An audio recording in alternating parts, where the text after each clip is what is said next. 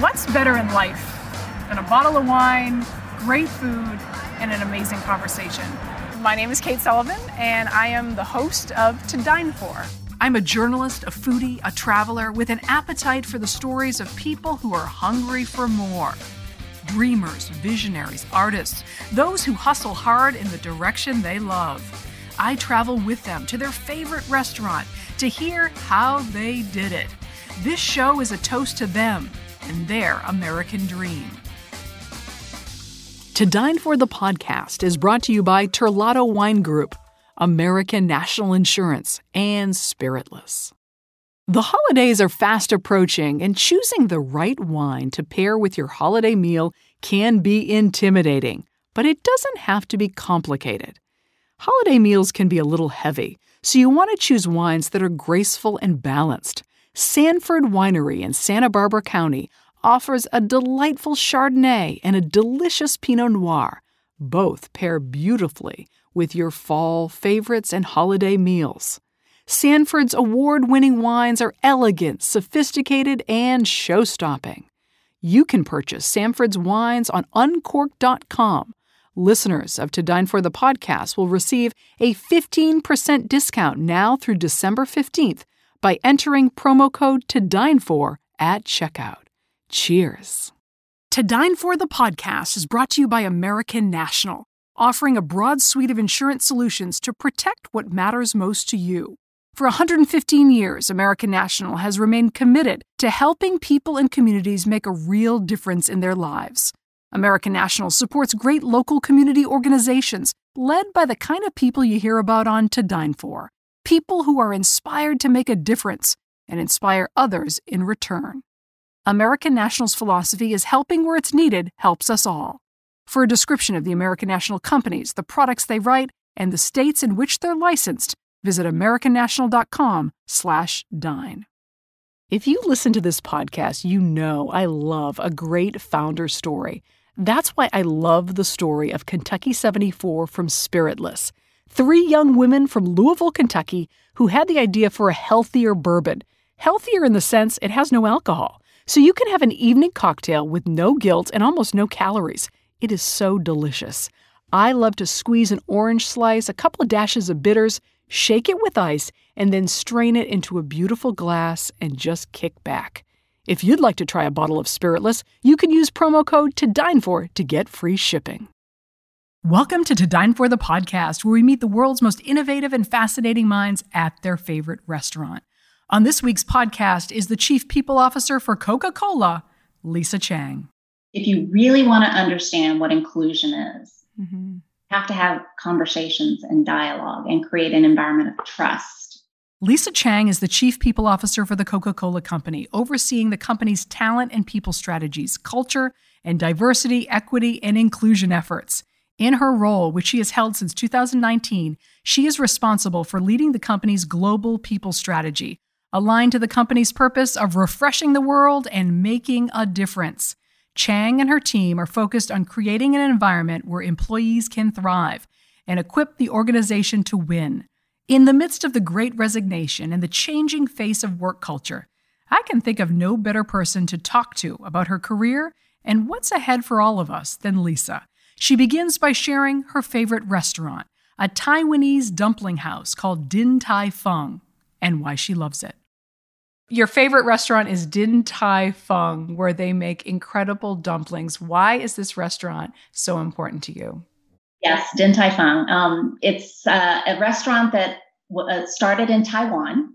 So it has meaning because my family is originally from Taiwan but also because the art of making dumplings is something that has been passed down for generations in my family. And it's something that we do uh, together as a family. And it started with, you know, my grandparents and my parents making the dough and rolling the dough and the kids filling dumplings and all of us learning how to make the perfect pinches on the dumplings. It's something that brings our family together. It's something that um, not only tastes delicious, but brings, um, you know, passes us down from generation to generation. And to this day, we still do it uh, when we get together for holidays and vacations. And it's just the, whole art of making dumplings, being together, and eating them together um, is a really important part. And that's why these dumplings are so important to us. And Din Tai Fung makes the best dumplings in the world. So would you say that the, the idea of of the dumplings and the idea of this food is really like your family coming to the fore, all the memories of your childhood, what's really special to you, it all starts uh, at a restaurant like this.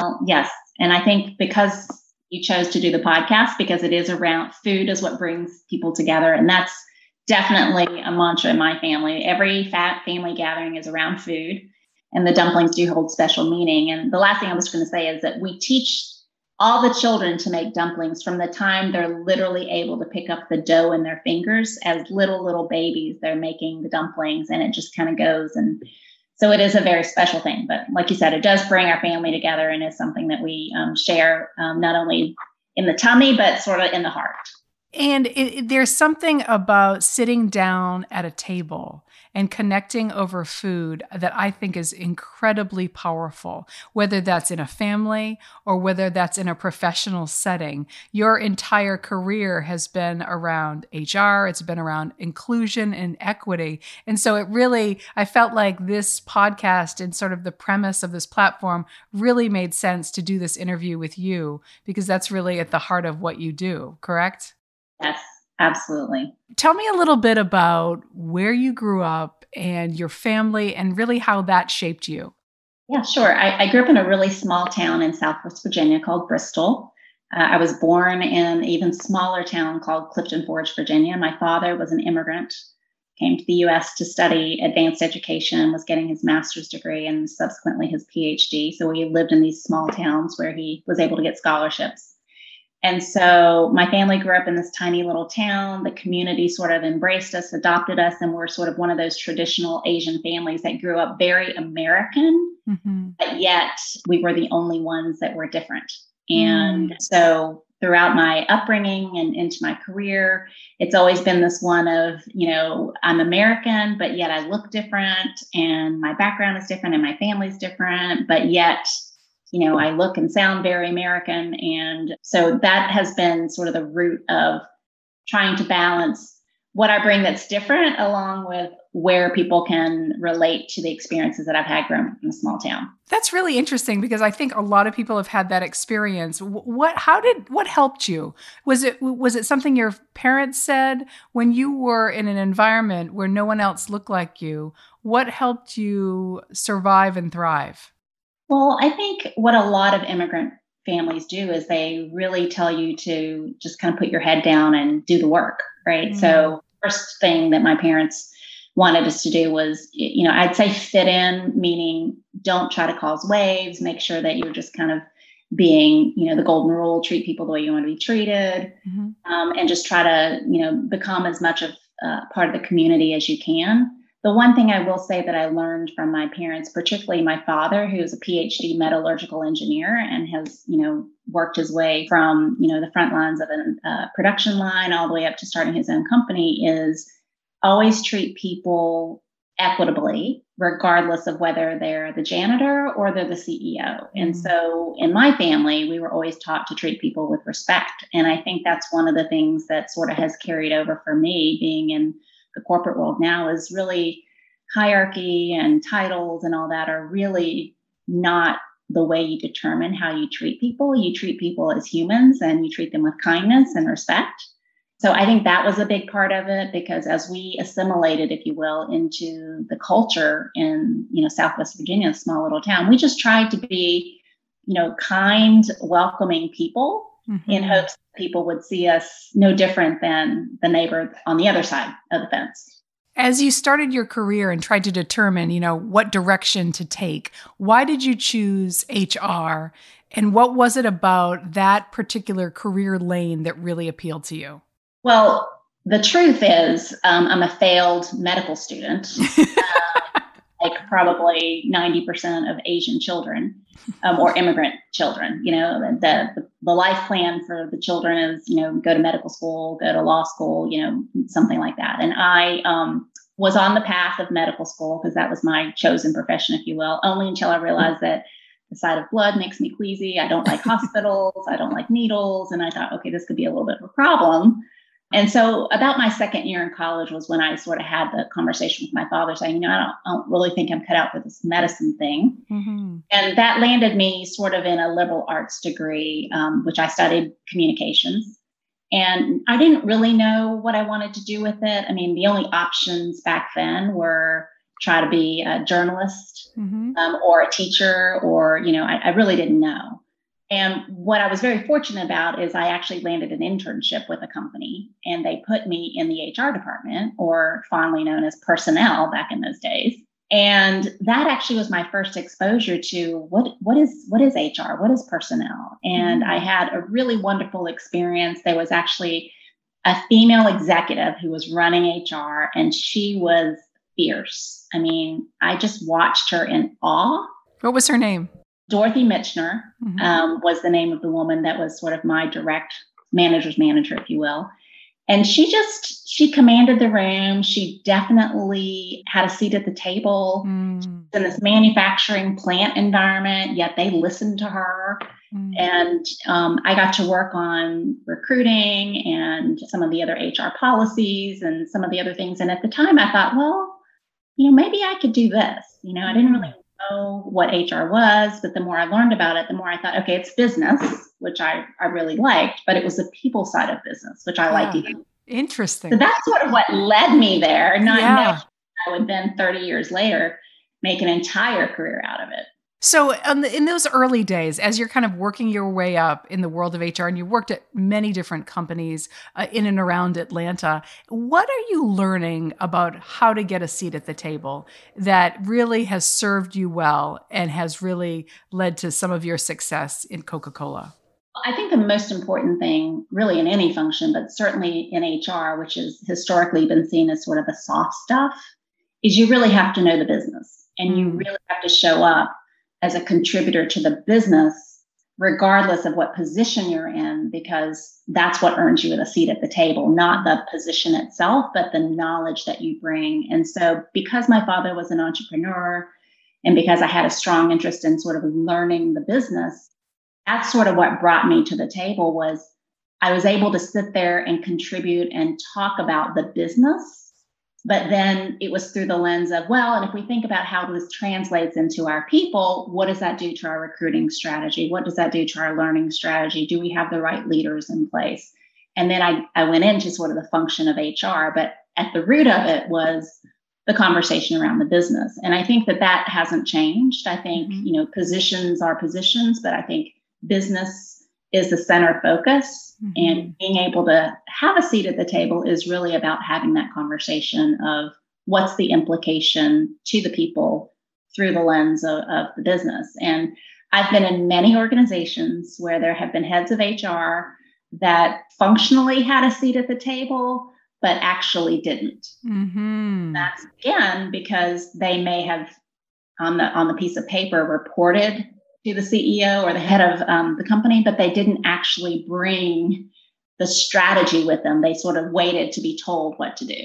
Well, that's so fascinating, Lisa. There's a lot of subtlety to what you what you just said, but a lot of wisdom. And that is to really fully understand the business from every different angle. It's not you're not just in charge of HR. And don't think of it that way, even though HR is crucial I, w- I would argue the most crucial part of any business, but you have to fully have a 360 view of the business. Is that what you're saying?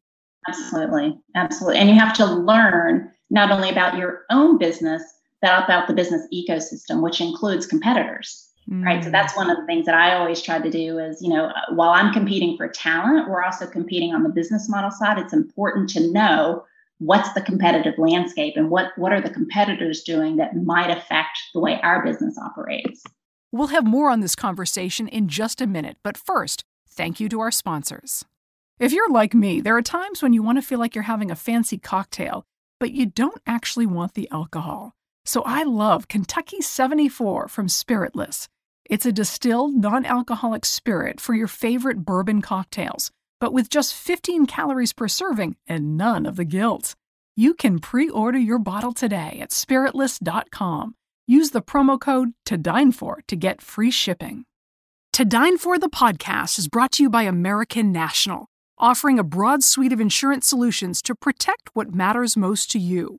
There's a funny thing about most insurance commercials, whether they feature lizards or birds or funny cartoon characters. It seems like they want you to think about anything but insurance. American National, on the other hand, has real local agents who get to know you, so they can help you reach better decisions about your insurance to make sure you're protecting what matters most to you. American National agents are part of your community, they're your neighbors. So whether it's solutions for your home, your small business, your farm, or your life, you can count on your local American National agent to make sure you get the discounts you deserve and the protection you need without paying for extras you don't. With American National, you get an ally, not just a web page. For a description of the American National companies, the products they write, in the states in which they're licensed, visit americannational.com/dine. The holidays are fast approaching, and choosing the right wine to pair with your holiday meal can be intimidating, but it doesn't have to be complicated. Holiday meals can be a little heavy, so you want to choose wines that are graceful and balanced. Sanford Winery in Santa Barbara County offers a delightful Chardonnay and a delicious Pinot Noir. Both pair beautifully with your fall favorites and holiday meals. Sanford's award winning wines are elegant, sophisticated, and show stopping. You can purchase Sanford's wines on uncorked.com. Listeners of To Dine For the podcast will receive a 15% discount now through December 15th by entering promo code To Dine For at checkout. Cheers. Now back to our conversation. I've been so excited to talk to you today because I really feel like there's so much on the table, so to speak, in terms of the future of work, virtual work versus non virtual work. Here you sit as leading HR, as the chief people officer for Coca Cola. What is your take on and this is a broad question, but I, I, say it broadly because I really want you to get specific in your answer. And that is, what do you think the future of work looks given all that we've been through over the past year and a half to two years? Well, I, I think, you know, it's important, as you said, subtle but important, even the question you're asking. What is the future of work? Hmm. You didn't ask me the future of the workplace, mm-hmm. space where I sit, how often I'm in the office the future of work is the work. Mm-hmm. Um, and I think what's important about that is we are all learning that work can be done anywhere. We sort of knew that, but the pandemic forced us into really proving that's true. It sure did. Of you know, very quickly overnight, we all went into this virtual world, and as you can see, I'm still working from my home office, so we are still not fully back into the office here at our corporate offices after you know over a year and a half now. But work is getting done. And mm-hmm. so, what we're trying to focus on, and where I think the future is headed, is how do we get people to focus on the principle of work? And when does coming together make sense? And when is it important? Mm-hmm. And when is it okay? And quite frankly, more productive to work alone? Do you find it more productive to work alone, or do you prefer to be in person? I think it depends on the work. Mm. So, obviously, if I'm trying to work on a strategy document, if I'm working on the budget, if I have something that I need lots of concentration on, working alone is far more productive because I can kind of deep dive and, and go into it. But if I'm working on something that's more iterative or collaborative, or I want feedback, or if I want, quite frankly, just human energy, um, yes. Um, being in a room with other people is far more productive and energizing and, and you see that iteration happening much more real time so i mm-hmm. think that's the future of work is deciding and defining coming together going apart bringing ourselves together as communities and so I think that while there's been a lot of speculation about was it two days in the office, is it three days, is it once a month, is it whatever, I think the answer is quite frankly we don't know, mm-hmm. and it's mm-hmm. depend on the work, right? Mm-hmm. And I'll just take myself for example. There are some weeks that I may be in the office five days a week, mm-hmm. and it's going to depend on what's happening. We have board meetings, we have town halls, we have things where you know just makes sense, and it's far more productive for the leadership team to be together.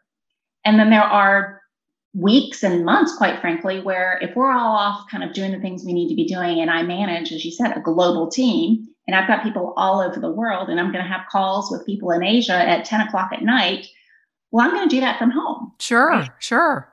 We don't know the exact science of what it's going to be, but what I think it's going to take is for people to give each other a little bit of grace and space to learn. Like, let's just iteratively learn and figure it out. And guess what? If it doesn't work, we'll change it. And that's the mm-hmm. thing we've definitely learned through mm-hmm. COVID, right? Is that once you get used to something, it changes. And mm-hmm. so that resilience that we developed during COVID, I think, is going to have to carry forward.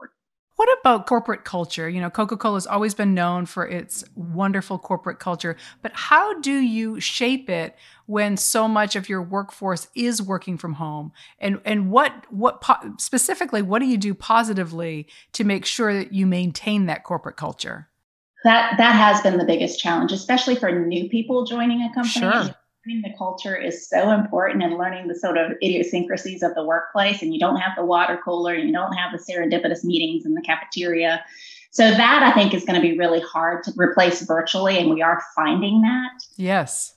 But i do think that what we did during the pandemic that a lot of companies did is we um, did more frequent communications. Mm-hmm. we did a lot more town halls we did a lot more um, less scripted if you will. It wasn't just a bunch of talking heads but we actually did more q&a let people chat in questions and we try to answer them real time to kind of promote a more open transparent environment. Um, we've tried a few things more virtually. We've had a couple of leadership conferences that have been virtual and we've been able to reach far more many people than we did by bringing people together in person because obviously there's always logistical limitations when you try to have an in-person conference. But when it's virtual we're, we're almost limitless in the number of people that we can invite to a virtual conference. So we're trying to take advantage of that. And then i think now that things are hopefully starting to get a little bit better as the world opens back up mm-hmm.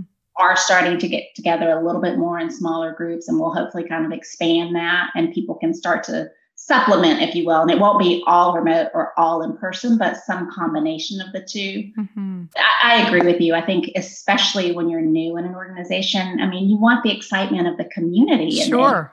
people. So, yeah. You have such a unique perspective growing up as you said in Virginia, uh, being one of only a few Asian faces that you saw. I'm just wondering how that experience shaped how you view inclusion in the workplace? And what do you find is working when it comes to inclusion and quality in the workplace? I think what has resonated extremely pronounced for me is just you don't actually know what any individual's experience is mm.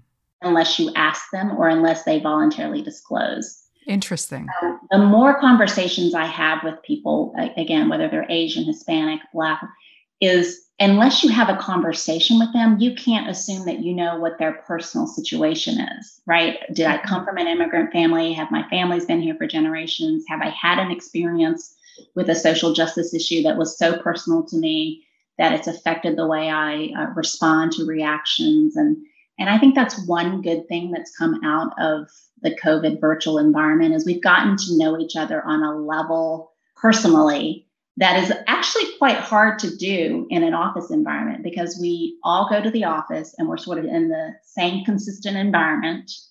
And we just assume that everybody is what they are when they show up in the office. And this virtual world i mean you you have a view into my home. Mm-hmm. um, right. sometimes you see my animals and my kids. Right. Or the chaos that's happening. And you know you're experiencing personal things. I um my mother underwent breast cancer surgery and chemotherapy treatments during the pandemic. Mm. And if not for the fact that I was trying to balance working virtually and caring for her, I probably would not have shared that with a lot of people. Right. But as I was in this environment where literally I was working remotely in one room and she was recovering in the other, it became sort of just part of sharing. So you have a far greater appreciation that individual people bring with them that entire experience of their life to work. And yes. So that contextualizes the interaction you have with them. Well, and also you sharing that uh, personal story about your mother and the fact that you personally are going through a lot really humanizes you as being the chief, you know, human people officer, right? There's no better way to connect with a with a global community of Coca-Cola employees than to really share what's going on in your life so that they too feel like they can do the same we all have the same struggles you know lots of people go through different things but i think again the the pandemic, I think, shared to me that when you re- if you really want to understand what inclusion is, mm-hmm. have to have conversations and dialogue and create an environment of trust and ask each other questions. So when the Black Lives Matter situation was happening here, we did a lot of town halls and sessions to kind of just allow employees to share what they were feeling. And again, this was all virtual. We did the same thing when the Asian hate happened here in. Atlanta. And only by having those conversations and allowing people to, as you said, be vulnerable and mm-hmm. share their personal stories, were you able to gain an appreciation for what they might be going through mm-hmm. and the mm-hmm. recognition that, again, on the surface, she may look like this completely put together person that, you know, nothing's going to bother her. But underneath, you see the fragility of the personal experiences and circumstances that that person may have had where something like that may have affected them personally. It's really fascinating because I imagine that a lot of people will listen to this podcast who, you know, work in an executive role or work in the world of HR and want to create a more inclusive environment. You touch on a couple of really good points already, which is really to have the conversations and to have open communication and almost to over communicate to the sense so, so you really can understand your employees beyond that what kind of advice would you give to another person who has the same role in a maybe medium to smaller company about creating a more inclusive and equal environment yeah, I think HR is a little bit tricky at times because we we feel the responsibility to mm-hmm. mitigate risk in our organization. Obviously, that's an understood part of the role, right? Mm-hmm. But at the same time, I, I, don't think you have to choose between doing the right thing and mitigating risk. And the right thing is to look at people as humans, right? Mm-hmm. And humans have experiences and emotions and allowing people the space to experience that is really important. Mm-hmm. Sometimes it gets a little tricky because, especially in the world that we live in with social media and a lot of things, you know, we obviously have to protect where conversations happen or sometimes discussions that occur. Mm-hmm. But at the end of the day, still being sympathetic and empathetic and you know reaching out to that person separately and saying, "Hey, I know you're hurting let's talk about why that platform might not be the best place to have this conversation mm-hmm. can we have this conversation in private or can is there anything we can do to help allay concerns that you have that isn't sort of in this public forum right that's just an example but I think it really is about the basic roles of um, being human and just understanding that it, it, would be a lot easier if we were all mechanical robots and we could just program you to do what we want you to do and say what we want to say when we want to, but we aren't, right? And so you can't manage people like they are, mm-hmm. right? Here's the rule, don't break it. If that were the case, it would be way too easy and we would not have nearly as robust of, of, of a world that we have today because we'd all be doing the same things but I think balancing that, understanding it, and not being so binary with our decisions, but understanding and contextualizing each situation and just trying to put yourself in that person's shoes. Like, what is it that has them so upset? Mm-hmm. And how might I be able to help? And, you know, I worked previously for a sports organization here in Atlanta that I know you're familiar with, AMB Group. And, and one of the things that um, I worked on with the team at the time was we were going through uh, the social justice issues with the NFL and the kneeling, mm-hmm. um, as you know, and our owner and founder, Arthur Blank, called the players together and said, um, you know, he used the terms, let's turn protest into progress. Mm. So that really stuck with me as a mantra of when you try to understand when people are upset about something, if you understand why they're upset and you can help them get a platform to resolve that, mm-hmm that goes a long way in building trust. You might you might not always land in a place where you agree, mm-hmm. but if you can turn that protest to progress, that's a step in the right direction. I know one of your passion points is helping women find a seat at the table in, in any business setting, especially corporate America. I, I'd love to hear kind of what you've learned and what you try to impart to younger women as they begin their careers to make sure that they are really you know amplifying who they are and um, making sure that their journey to get wherever they're going is one that is impactful and productive. Well, I think you've heard it probably a million times, but I think the one thing that women still carry more so than our male counterparts is that fear of the unknown and fear of the imposter syndrome, which is, am I really ready? Mm-hmm. Do I mm-hmm. have the right experience? What if I don't know the answer? You know, I don't want to mess up or I don't, you know, failure is not an option, et cetera, et cetera.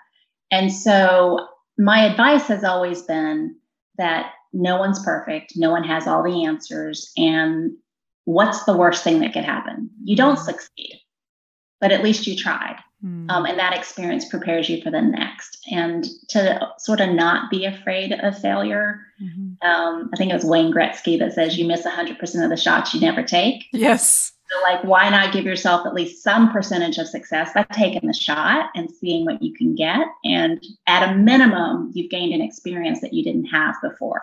Mm. And on the upside, hopefully, you know, you'll be successful and you'll go on to even bigger and better things. What I graduated college at the late 90s, and there was sort of a drumbeat, you know, from a vibe perspective of to make money and to be successful. And now it's so interesting, especially talking to younger generations, that there is much more of an emphasis on personal fulfillment, happiness, and having an impact in the job that you have. How does that shape your role and also recruiting efforts for Coca Cola? Yeah, well, I think for me, purpose and values are extremely important. And I fortunately was able to discover that fairly early in my career that I definitely just do better work in an environment where I feel connected, both from a purpose and a mission and a values standpoint. And so, you know, I think what we have been trying to do is we we launched our purpose back in 2019 before the pandemic, which is to refresh the world and make a difference. Mm-hmm you go back and look at the history of Coca-Cola, uh, which I know you know well mm-hmm. as a scholar, we um, we've always been about refreshing the world, but it was sort of done in the sense of you know refreshing the palate. And when we relaunched our purpose back in 2019, the word refresh to us was a much more holistic refresh. It's mm. refreshing the palate, the mind, the spirit, etc. And then making a difference is what we added. And so to your point, this making a difference piece in the communities, in the customers, and the employees was an important part because Coke has always been about that. We've always been an important contributor to our communities. And that's something that is a legacy for us that we want to continue. And we're finding that using our purpose as a recruiting tool is resonating because people see the power that a brand like ours has. We're in over 200 countries. We're able to have meaningful impact in lots of different ways, whether it's on you know, sustainability side. We had a big initiative to empower 5 million women through economic um, means, um, our sustainability efforts uh, to reduce plastic and water and um, some of the other things that we're doing. Only a company of the size and scale that we are that has a purpose to make a difference can do that. And that seems to resonate with people. Lisa, thank you so much for this uh, incredible conversation. I really appreciate your time. I wish we were having dumplings at your yeah. favorite restaurant. That would be so much more fun. But I really do appreciate your time so very much. Thank you, Kate. It was a pleasure to speak with you. Thanks for listening to To Dine For the podcast. For more information on the show, the guests, and the podcast, head to todinefortv.com. You can find us on Instagram at To Dine For TV and Facebook at To Dine For with Kate Sullivan. Thanks to the sponsors of To Dine For the podcast, American National, Spiritless, and Terlato Wine Group. Special thank you to producer and sound editor John Golner. To the loyal followers of this program, cheers! Stay hungry and stay inspired. I'll see you back at the table soon.